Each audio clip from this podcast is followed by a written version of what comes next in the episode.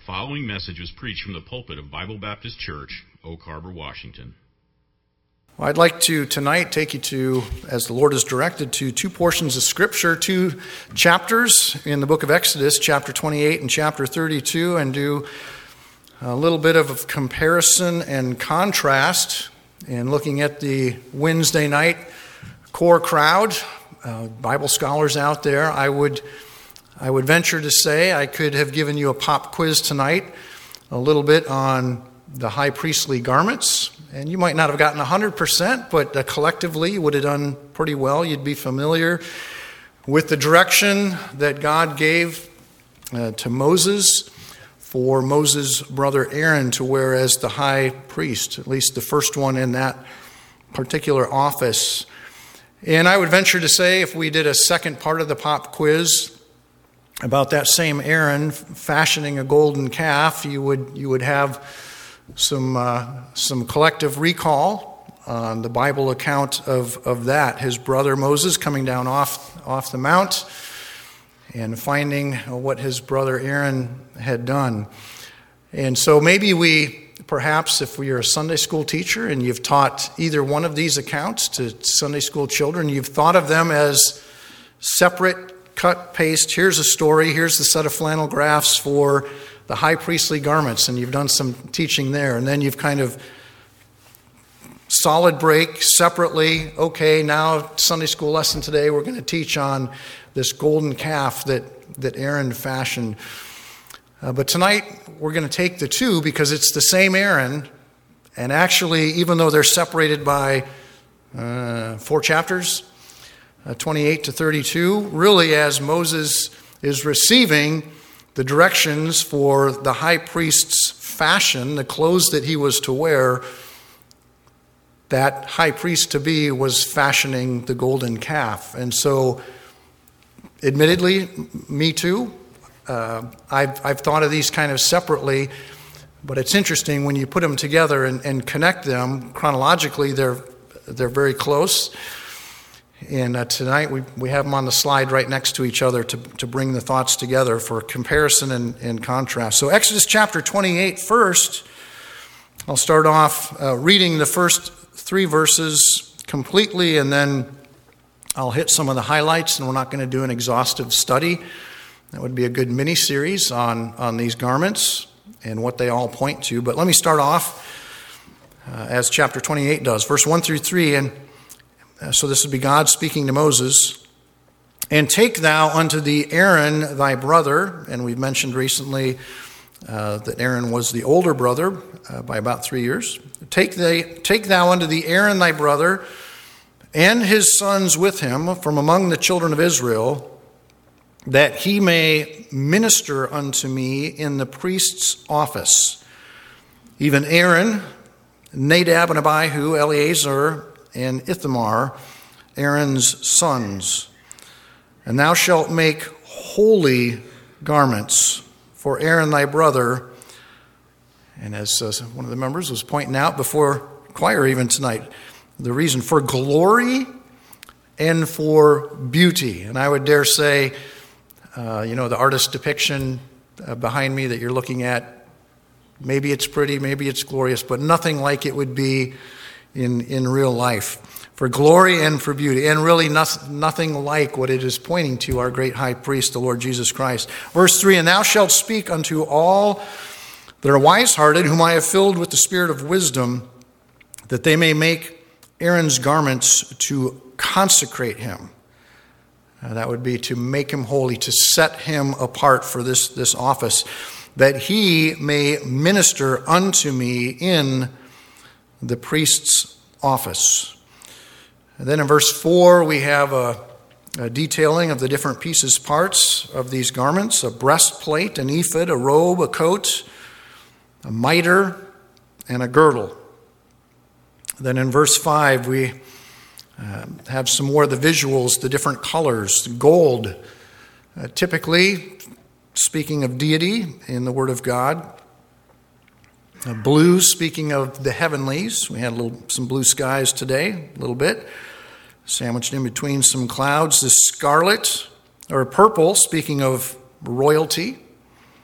scarlet, speaking of sacrifice, and then the fine linen, the righteousness of, of Christ. Certainly not our fine linen, our, our filthy rags, but the righteousness of Christ, which may be reckoned to our account. We may put on his, his righteousness through imputation, and the Bible speaks of, of that. Uh, then, uh, verse 9 Thou shalt take two onyx stones and grave on them the names of the children of, of Israel. And verse 12 tells us where these stones are to go. Thou shalt put the two stones upon the shoulders of the ephod for stones of memorial unto the children of Israel. And Aaron shall bear their names before the Lord upon his two shoulders for a memorial. And again, the Wednesday night crowd, I, I don't feel like I have to repeat it. I probably will, though uh, that this high priest is, and these garments are pointing to our great high priest and what he bears upon his shoulders here, specifically the nation of Israel. We might take it a, a little more broadly as Jesus Christ as a city of refuge, one of those being Shechem. And Shechem has a meaning of, uh, speaking of mountains, it can be a ridge line. Speaking of the human anatomy, it speaks of the ridge line that goes across the, the top of the back, the neck, and the shoulders, where you would carry a burden. And so we have uh, some uh, foreshadowing and some pointing to Jesus Christ, our great high priest, uh, who, who bears our burdens. And, and he wants to. He says, Come, come unto me, all ye that labor and are heavy laden. And what's the promise? I will give you rest because I will carry, I will shoulder your uh, burdens. Here again, specifically, uh, bearing the names of the tribes upon his shoulders. In verse 12, thou shalt put the, I said that. Uh, verse 15, thou shalt make the breastplate of judgment. And, and does that cause you to uh, raise an eyebrow? Breastplate of what would you say? Well, judgment, because it says it right here. Uh, if I would have just given you a quiz with a blank, breastplate of righteousness. And certainly uh, that's referred to in Isaiah 59 and, and, verse 17, and in the New Testament, in, uh, in the book of Ephesians, breastplate of, of righteousness. So interesting, and we'll, we'll circle back to that a little more how they're really one and the same breastplate of judgment and, and righteousness because it is righteous judgment. Verse 21 The stones shall be with the names of the children of Israel, 12, according to their names, like the engravings of a signet. Every one with his name uh, shall they be, according to the 12 tribes. And then he, he wears that, as you can see, depicted there on the slide. And Aaron shall bear, verse 29, Aaron shall bear the names of the children of Israel in the breastplate of judgment upon his heart when he goeth in unto the holy place for a memorial before the Lord continually. So we have uh, quite a picture here and, and symbology and, and pointing to Jesus Christ of Israel, the 12 tribes, being borne upon his shoulders, uh, bearing their burden and, and having them directly up before the Lord, but then also bearing those same names upon upon his heart, close to his breast, and the thought there. And then up to his forehead, that golden plate, verse 36 to 38, thou shalt make a plate of pure gold and grave upon it what? Holiness to the Lord. Right on the front of the mitre it shall be. And it shall be upon Aaron's forehead that Aaron may bear the iniquity of the holy things which the children of Israel shall hallow in all their holy gifts and it shall be always upon his forehead that they may be accepted before the Lord. And then verse 42, I know we're kind of skipping through this. It's not meant to be necessarily uh, a sermon just on these, these garments, but in comparison and contrast to what we'll see as uh, we switch in a little bit here, uh, four chapters forward. And thou shalt make them, uh, verse 42, linen breeches breeches. I had never heard that word actually used in the English language until I met some guys from Georgia when I, who I worked with in Yellowstone National Park, and they were saying, "Don't you got another pair of breeches?" And I kind of giggled and smiled. I said, "What? Oh, you mean pants. Um, some linen breeches to cover their nakedness. And so again, this is, this, is, this is pointing to the Lord Jesus Christ, not forgetting that these were actual garments that Aaron would wear. Uh, but we read a lot about Jesus Christ as our high priest in the book of Hebrews, and we'll not read chapter 1, verse 1 all the way through, but let me pick out a few verses uh, to make that connection. Chapter 3, verse 1 Wherefore, holy brethren, partakers of the heavenly calling, consider the apostle and high priest of our profession, Christ Jesus. And then towards the end of chapter 4 of the same book, Hebrews, uh, verse 14, beginning, seeing then that we have a great high priest that is passed into the heavens, Jesus, the Son of God, let us hold fast our profession. For we have not an high priest which cannot be touched with the feeling of our infirmities, but was in all points tempted like as we are, yet without sin. And then that gives us the encouragement in prayer. Uh, after the message tonight, let us therefore come boldly under the throne of grace that we may obtain mercy and find grace to help in time of need. Then, chapter 7, and again, you could just start at the beginning and read through the book of Hebrews. Um, chapter 7, verse 25 and 26 Wherefore he is able also to save them to the uttermost that come unto God by him, seeing he ever liveth to make intercession for them. For such an high priest became us, who is holy, harmless, undefiled separate from sinners and made higher than the heavens. Take just those verses and think back to Aaron, who is in wearing these garments, pointing us to those verses, and then what we're about to read about what Aaron was doing as his brother was receiving the directions for this fashion of, of clothing. And it, and it starts to be very mind boggling. at least for me. Romans, uh, getting out of Hebrews, still um, reading a bit about Christ as our high priest. Romans 8:34, Christ who is even at the right hand of God, who also maketh intercession for us. And then the apostle of love, John, in his uh, first epistle, the beginning of chapter 2, wrote about Jesus Christ as our advocate. My little children, these things write I unto you that you sin not. And if any man sin, we have an advocate with the Father, Jesus Christ the righteous. And I feel like we need just a big Selah there. Just kind of look at the picture, look at those clothes, think of Jesus Christ, the book of Hebrews. Say, wow, what a position that Aaron was in as the first high priest and pointing to our high priest. And what was happening? what was happening as, as his brother was receiving the directions for his clothing. Well, chapter 32, let's turn there. From Aaron's fashion to Aaron's fashioning.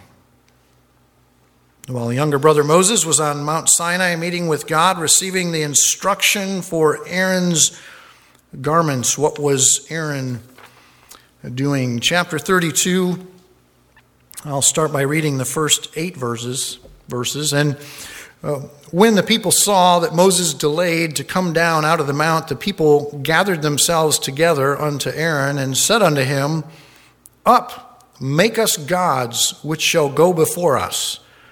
For as for this Moses, the man that brought us up out of the land of Egypt, we want not what has become of him. Maybe we'll give Aaron a break because they asked for gods plural and he only made them one false god. And I don't think we think along those lines, uh, but that just jumped out at me. And Aaron said unto them, Break off the golden earrings which are in the ears of your wives, of your sons, and of your daughters, and bring them unto me. And all the people brake off the golden earrings which were in their ears, and brought them unto Aaron.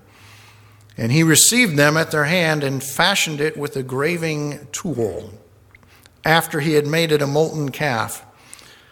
And they said, These be thy gods, O Israel, which brought thee up out of the land of Egypt. And when Aaron saw it, he built an altar before it.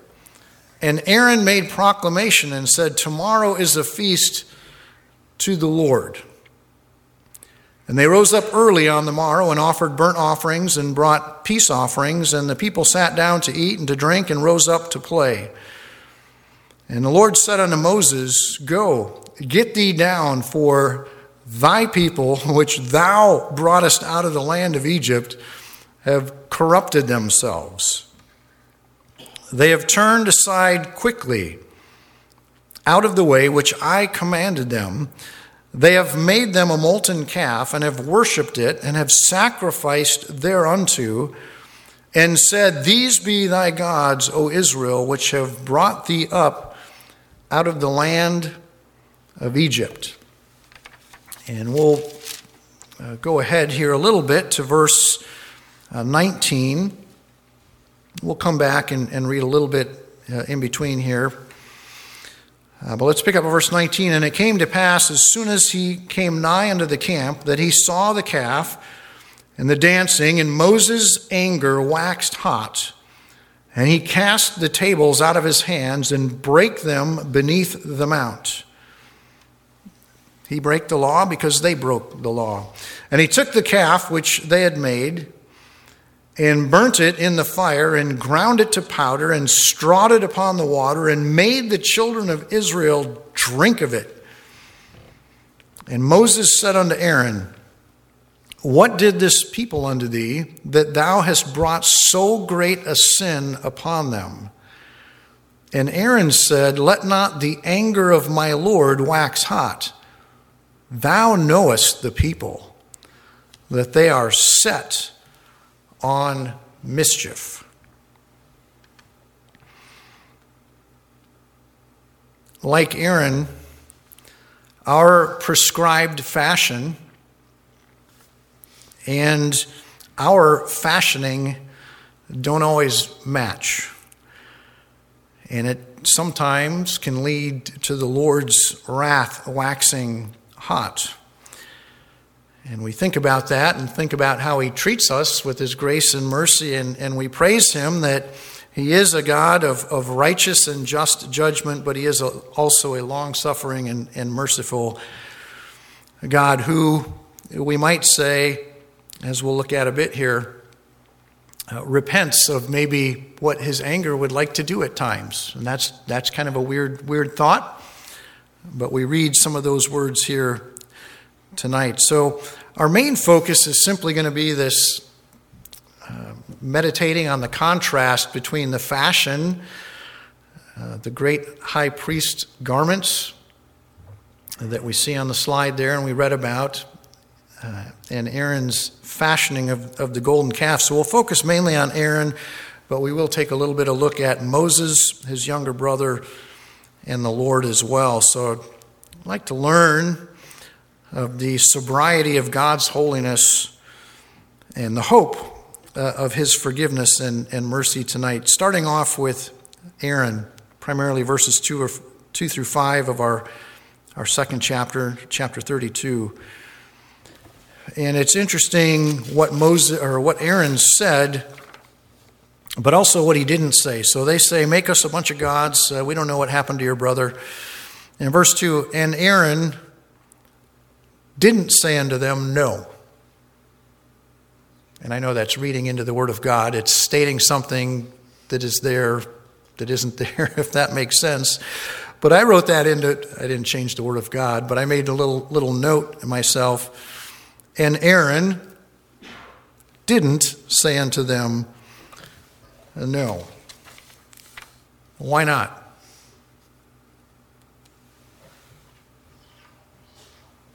Why didn't he just say no?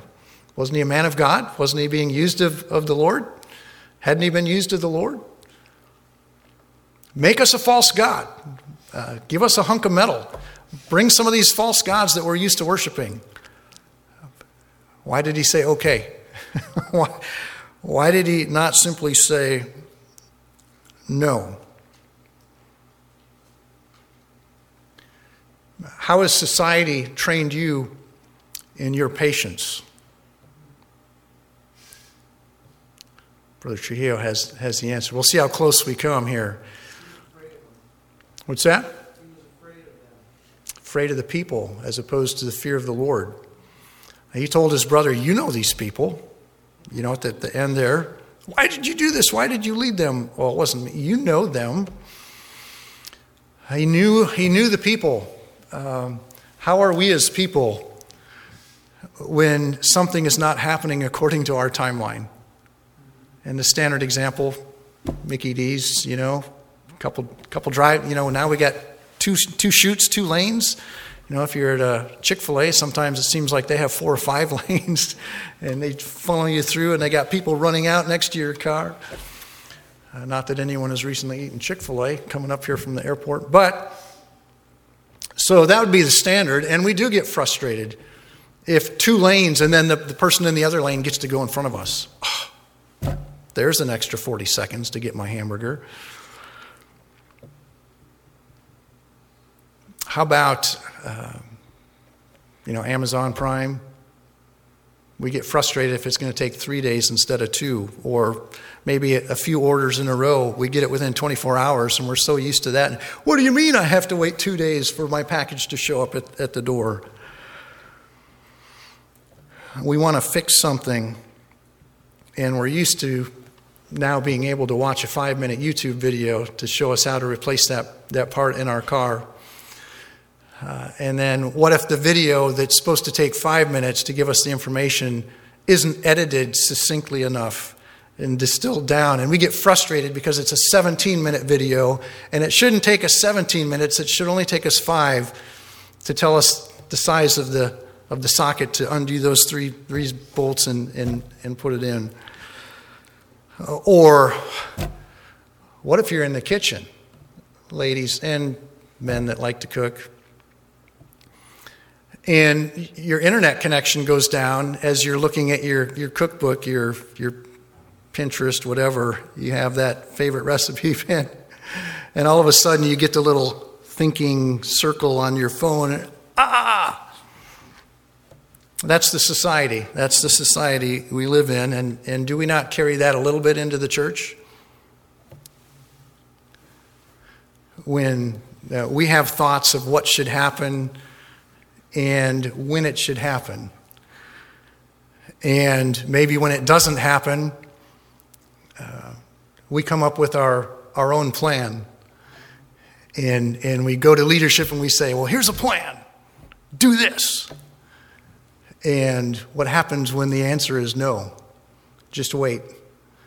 Uh, maybe Aaron had a little bit of that frustration from the people, as Brother Trujillo said. He knew what they were like. He was afraid of them because he knew what they were like when they were told no or wait. uh, so it seems so obvious. Why didn't he just say no? And then you have to ponder and think about uh, the people, and, and he didn't. He said, Give me your gold, and he received it and he fashioned it into the, the molten calf, or the, I guess it wouldn't be molten as it was being fashioned, uh, it would have hardened. Uh, Apis, Apis, A P I S, the, the golden calf, one of the gods of the Egyptians, part of this culture. They just, well, they were Israelites. Well, how long had they been in Egypt? So, culturally, really, what were they? They, they were God's people, they were Hebrews, they were they went down a family, they came up a, a nation, but culturally, they had a whole lot of Egypt in them. Uh, we, we're used to gods. We're not used to this God that is up there talking to Moses. We have no idea when he's coming down. Make us a golden calf, hmm, or make us a god. All right, here's one you're familiar with Apis. So he built the altar and proclaimed, Aaron, tomorrow is a feast to the Lord. So he makes a calf, a false god, an idol, and then he said, We're going to worship, but in our idolatry, we're going to spiritualize it. We're going to do some religious rationalizing of our worldly worship. But we're going to say, It's unto the Lord. We'll just take our false worship and our worldliness that we brought out of Egypt and, and say it's unto the Lord. Uh, sadly, there's a, a church we were members of, and then it changed names and it changed a couple pastors, and we just received communication from this church just in the last few days. Sorry to tell you, uh, we just we're not like that anymore, and it's sad. It's sad. But I bet all their worship that as they make it more and more just like the world, I'm sure it's a feast unto the Lord. And, and we can sometimes do that. So what did, what did Aaron, Aaron do? The golden calf here in Exodus 32.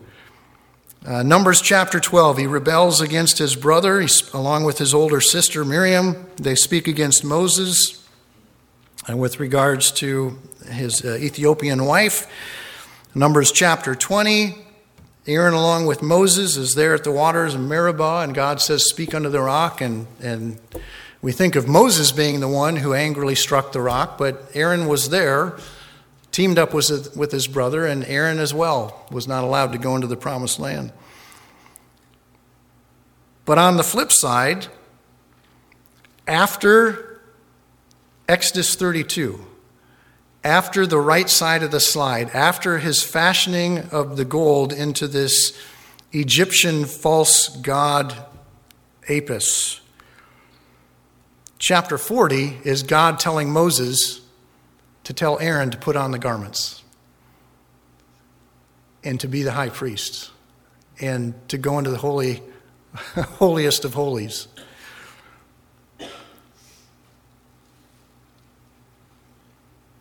In Numbers chapter 17, they rebelled against the Aaronic priesthood. They said, Well, we're holy too. We can be priests. And what did God do? He, he affirmed, confirmed with the budding rod. No, it'll be this particular tribe. Aaron's rod budded. When was that? After the golden calf. After the golden calf.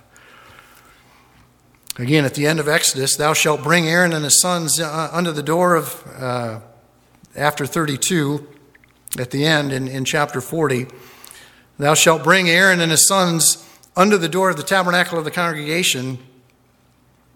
And here's maybe part of the answer of this conundrum of how do these two things jive? How can this slide both be parts of Aaron's life in, in the Word of God? Um, this is verse 12 and 13. Bring Aaron and his sons under the door of the tabernacle of the congregation and wash them with water. Well, there's part of the answer. And thou shalt put upon Aaron the holy garments and anoint him uh, and sanctify him, that he may minister unto me in the priest's office. So you read chapter 32 and you read chapter 40 and you hearken back to chapter 28 and you say, after chapter 32 and chapter 40, he's really told to wear what was described in chapter 28? How can that be? Well, for you see your calling, brethren, how that not many wise men after the flesh, not many mighty, not many noble are called. But God hath chosen the foolish things of the world to confound the wise. And God hath chosen the weak things of the world to confound the things which are mighty. And base things of the world and things which are despised hath God chosen, yea, and things which are not, to bring to naught things that are. For what purpose? That no flesh should glory in his presence. Uh, what were the purpose of the, the garments? For glory and beauty? Well, whose glory and, and, and beauty? Not Aaron's. Absolutely not Aaron's. But of him are ye in Christ Jesus, who of God is made unto us wisdom and righteousness and sanctification and redemption, that, according as it is written, he that glorieth, let him glory in the Lord.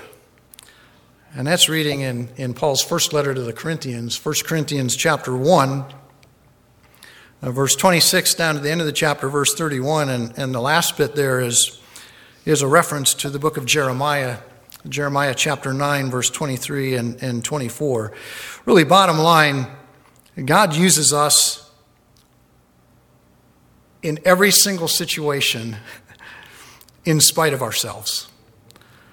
not because of who we are, not the holiness that we present to Him, in spite of ourselves, being so far short of picturing Jesus Christ in whatever role He has us in.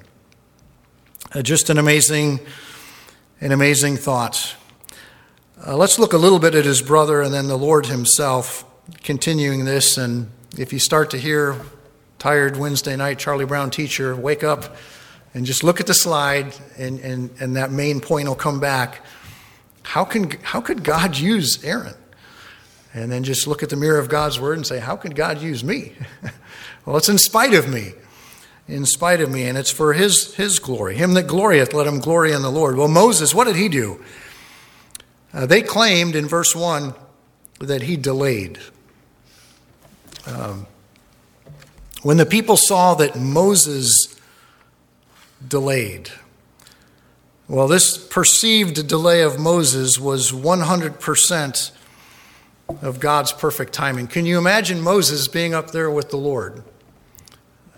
No, well, neither can I. well, try and imagine it. God is speaking to you. He called you up on the mount and He's speaking to you. Can you imagine having your smartwatch? You know, you get a text from down below. oh, I'm sorry, Lord. I know you have more to tell me, but my time's a little short. They're waiting for me down there. I cannot delay anymore. it's just silly for us now, of course, hindsight 2020 and the, the, the Word of God before us it's silly to think that it was Moses' delay, but that's how they perceived it. Uh, Moses, Moses delayed. And when we have perception of, of leadership delaying, just because he's listening to the Lord, let us not pivot to worldly worship because of these perceived uh, delays. And Selah on that thought. And Moses delayed, Moses besought. verses 11 to 13, we see that he besought the Lord for the Lord's sake. Moses besought the Lord his God and said, Lord, why doth thy wrath wax hot against thy people, which thou hast brought forth out of the land of Egypt with great power and with a mighty hand? Wherefore should the Egyptians speak? and say, For mischief did he bring them out, to slay them in the mountains, and to consume them from the face of the earth. Turn from thy fierce wrath, and repent of this evil against thy people. Remember Abraham, Isaac, and Israel, thy servants, to whom thou swearest by thine own self, and sayest unto them, I will multiply your seed as the stars of heaven, and all this land that I have spoken of will I give unto your seed and they shall inherit it forever. So he besought the Lord for the Lord's sake, uh, for his testimony before the world, that it be not tarnished. And for the Lord's testimony, his word before his own people, that his word would be not weakened. And then in verse 31 and 32, he besought the Lord for the Lord's people's sake. Moses returned unto the Lord and said, Oh, this people have sinned a great sin and have made them gods of gold. Yet now, if thou wilt forget their sin,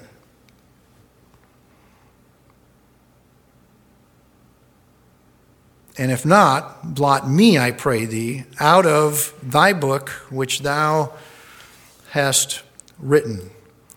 So, first he besought the Lord for the Lord's testimony before the lost word and for the Lord's own testimony fulfilling his promises to his people. And now he, be, he besought the Lord for the sake of the people that Moses loved so much. And we see this in Saul of Tarsus, the Apostle Paul's heart attitude towards these same people. In Romans chapter 9, for example, verse 3 and 4 For I could wish that myself were accursed from Christ for my brethren, my kinsmen according to the flesh, who are Israelites, to whom pertaineth the adoption and the glory and the covenants and the giving of the law and the service of God and the promises. And then Moses break the tables, the, the tables. Verse 19, he burnt the calf. Verse 20, uh, he seemed a little bit angry. His, his own anger waxed hot. And this is the one in Numbers chapter 12 and verse 3 who's described as being meek. Very meek. How meek? Meeker than all of us.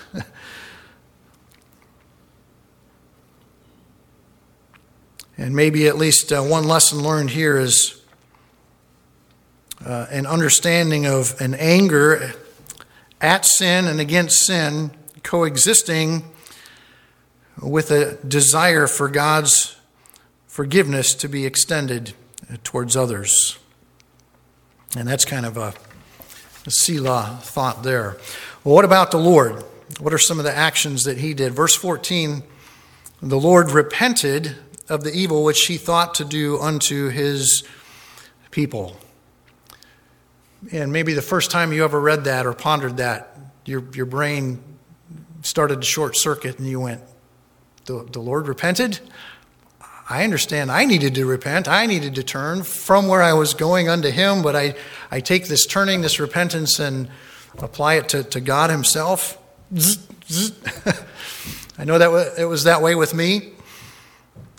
And maybe if I haven't pondered it for a while, meditated on it, compared Scripture with Scripture, I, have kind of been quizzical again and had to study it out. So, what do you do when you come across something that seems a little fuzzy and, and not understandable?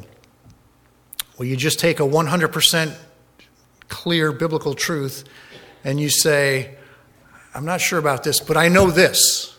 I, I absolutely positively know this. And you start making some of those statements, and before you know it, those absolute, positive, understandable truths start to make you understand this thing which was maybe a little fuzzy before. So, what do I know? Wait a minute, God repent. Did that mean God's cha- God changes? No, we sang, and I think a lot of you were singing with me yesterday, today, forever. Uh, Hebrews 13 and verse 8 I, I, I am the Lord. Malachi 3 6. I am the Lord. All caps, L O R D, Jehovah the eternal self existent one who continuously reveals himself to us. That Lord the only one true God, I am the Lord, I change not. And a lot of times when we're talking about the fact that God doesn't change, we stop there and there's no period. So let's, let's read to the end of the sentence, the end of the verse, Malachi 3 6. For I am the Lord, I change not, therefore ye sons of Jacob are not consumed.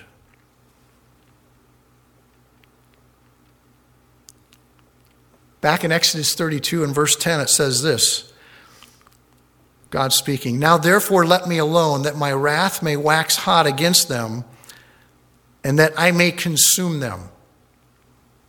And I will make of thee a great nation. It's interesting, I don't change. Therefore, I am the Lord, I change not. Therefore, ye sons of Jacob are not consumed. And that starts to, maybe it makes you question even more. For me, it, it makes me understand uh, he's unchanging and he will never consume these people that are his, uh, which makes some of the theology out there so much more ridiculous, having done away with Israel and, and saying they've been consumed by God, they don't exist any, anymore. Oh, no, I am the Lord, I change not, and Jesus Christ the same yesterday, today, and forever. So God doesn't change, but He can and does choose to manifest and focus our attention on different aspects of his character and nature, all of which are infinite.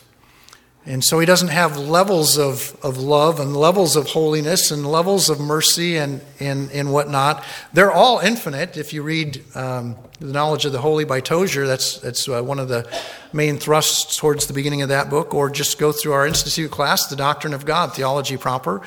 You would learn the same biblical thoughts and, and principles.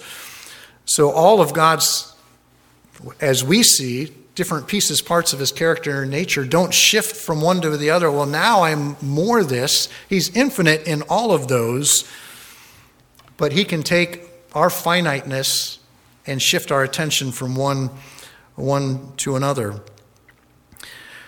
Uh, so is well what is it is he holy that sin must be judged or is he loving and gracious and merciful yes all of the above. The Lord descended in the cloud a couple chapters later and stood with him, being Moses there, and proclaimed the name of the Lord. Uh, verses 5 through 7 of chapter 34 of Exodus. And the Lord passed by before him and proclaimed, The Lord, the Lord God, merciful and gracious, long suffering and abundant in goodness and truth, keeping mercy for thousands, forgiving iniquity and transgression and sin, and that will by no means clear the guilty, visiting the iniquity of the fathers upon the children and upon the children's children unto the third and to the fourth generation. So, what is it? Is he love and mercy and goodness and long suffering and grace and all those things? Or is he holy? and uh, must judge sin. Yes, all of the above. Mercy and truth are met together, righteousness and peace. On Valentine's Day, wearing red, have kissed each other. Uh, Psalm 85 in verse 10. So the Lord repented, and verses 33 through 35, the Lord judged. The Lord said unto Moses, Whosoever hath sinned against me, him, him, not you, Moses, him will I blot out of my book. Therefore, now go and lead the people unto the place of which I have spoken unto thee. Behold, mine angel shall go before thee. Nevertheless, in the day when I visit, I will visit their sin upon them. And the Lord plagued the people, plagued, did not consume them, plagued the people, it says, because they made the calf which Aaron made. So he judged. He repented but he judged, and his judgment is just. Whosoever hath sinned against me, him will I blot out. Ezekiel 18 in, verse 4 the, the soul that sinneth, it shall die. In a couple places there in, in Ezekiel chapter 18. And he that ruleth over men must be just. It's speaking of uh, in the human level, but certainly would apply to God too, because he rules over men. He that ruleth over men must be just ruling in the fear of God, it says 2 Samuel 23 and, and verse 3. So God judged, but his judgment is just. And that's another one of those when you don't understand God's judgments, as we read in the Psalm, Psalm 37, Psalm 73. Wait a minute, why do the wicked prosper? And wait a minute, I'm good, but I'm suffering. Bad things happen to good people, and good things happen to bad people. What about the judgment of God? I don't know, but I know this I know God is just. Anchor it. There's take a, take one of those stakes stakes we just got. You'll see them for the, the new tent. Uh, they're, they're solid steel about yay big around and, and what about yay long? Take one of those and, and anchor that thought in, into the ground. That God's judgment is just and God's judgment is righteous. It's right. It's always right and righteous.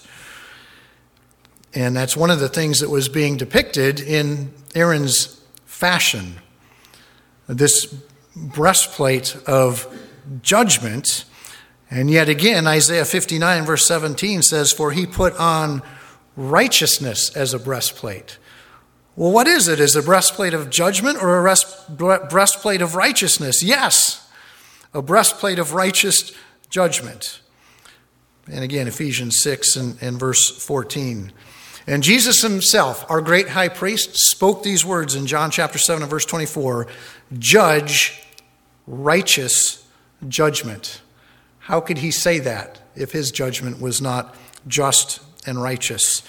So his, he judged, and his judgment is just and righteous and merciful and faithful. Mine angel shall go before thee. And we have that promise in Hebrews, the book that speaks largely of our great high priest.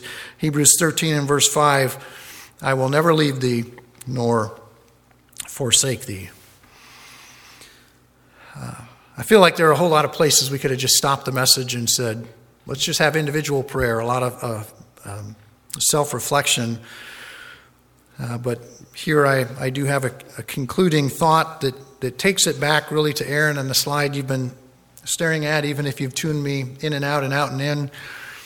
That slide and just this how can, how can that slide, those pictures come from the same Bible? They came from four chapters apart, but really chronologically, they came from the exact same moment in time. the, the, the, the directions for the fashion of Aaron's garments while he was down there fashioning the golden calf. And the, the message tonight uh, was not just to be disgusted with Aaron. Uh, it was to take the Word of God, profit from it, and, and look at it in a mirror back at ourselves and, and ask the question uh, Does our prescribed fashion, how the Lord tells us to dress and to act and to converse and to live in this world, align with what we might be fashioning as idols in our lives today? And I'll finish with, uh, with a couple verses from 1 Peter chapter 1, verse 14 and 15. Here's the prescribed fashion. And as I read this, just ask yourself if it lines up with what you might be fashioning currently in your life. As obedient children, not fashioning yourselves according to the former lusts in your ignorance but as he which hath called you is holy, so be ye holy in all manner of conversation. And all means all. And that's all that all means. And may the Lord bless his uh, teaching. The preceding message was preached from the pulpit of Bible Baptist Church, Oak Harbor, Washington. You can find additional information about the church and our publications ministry on the web at bbcoakharbor.org. For further assistance with specific questions, please feel free to give us a call at area code 360 675 8311. Thank you for listening. Our prayer is that you received a blessing from the preaching of God's Word.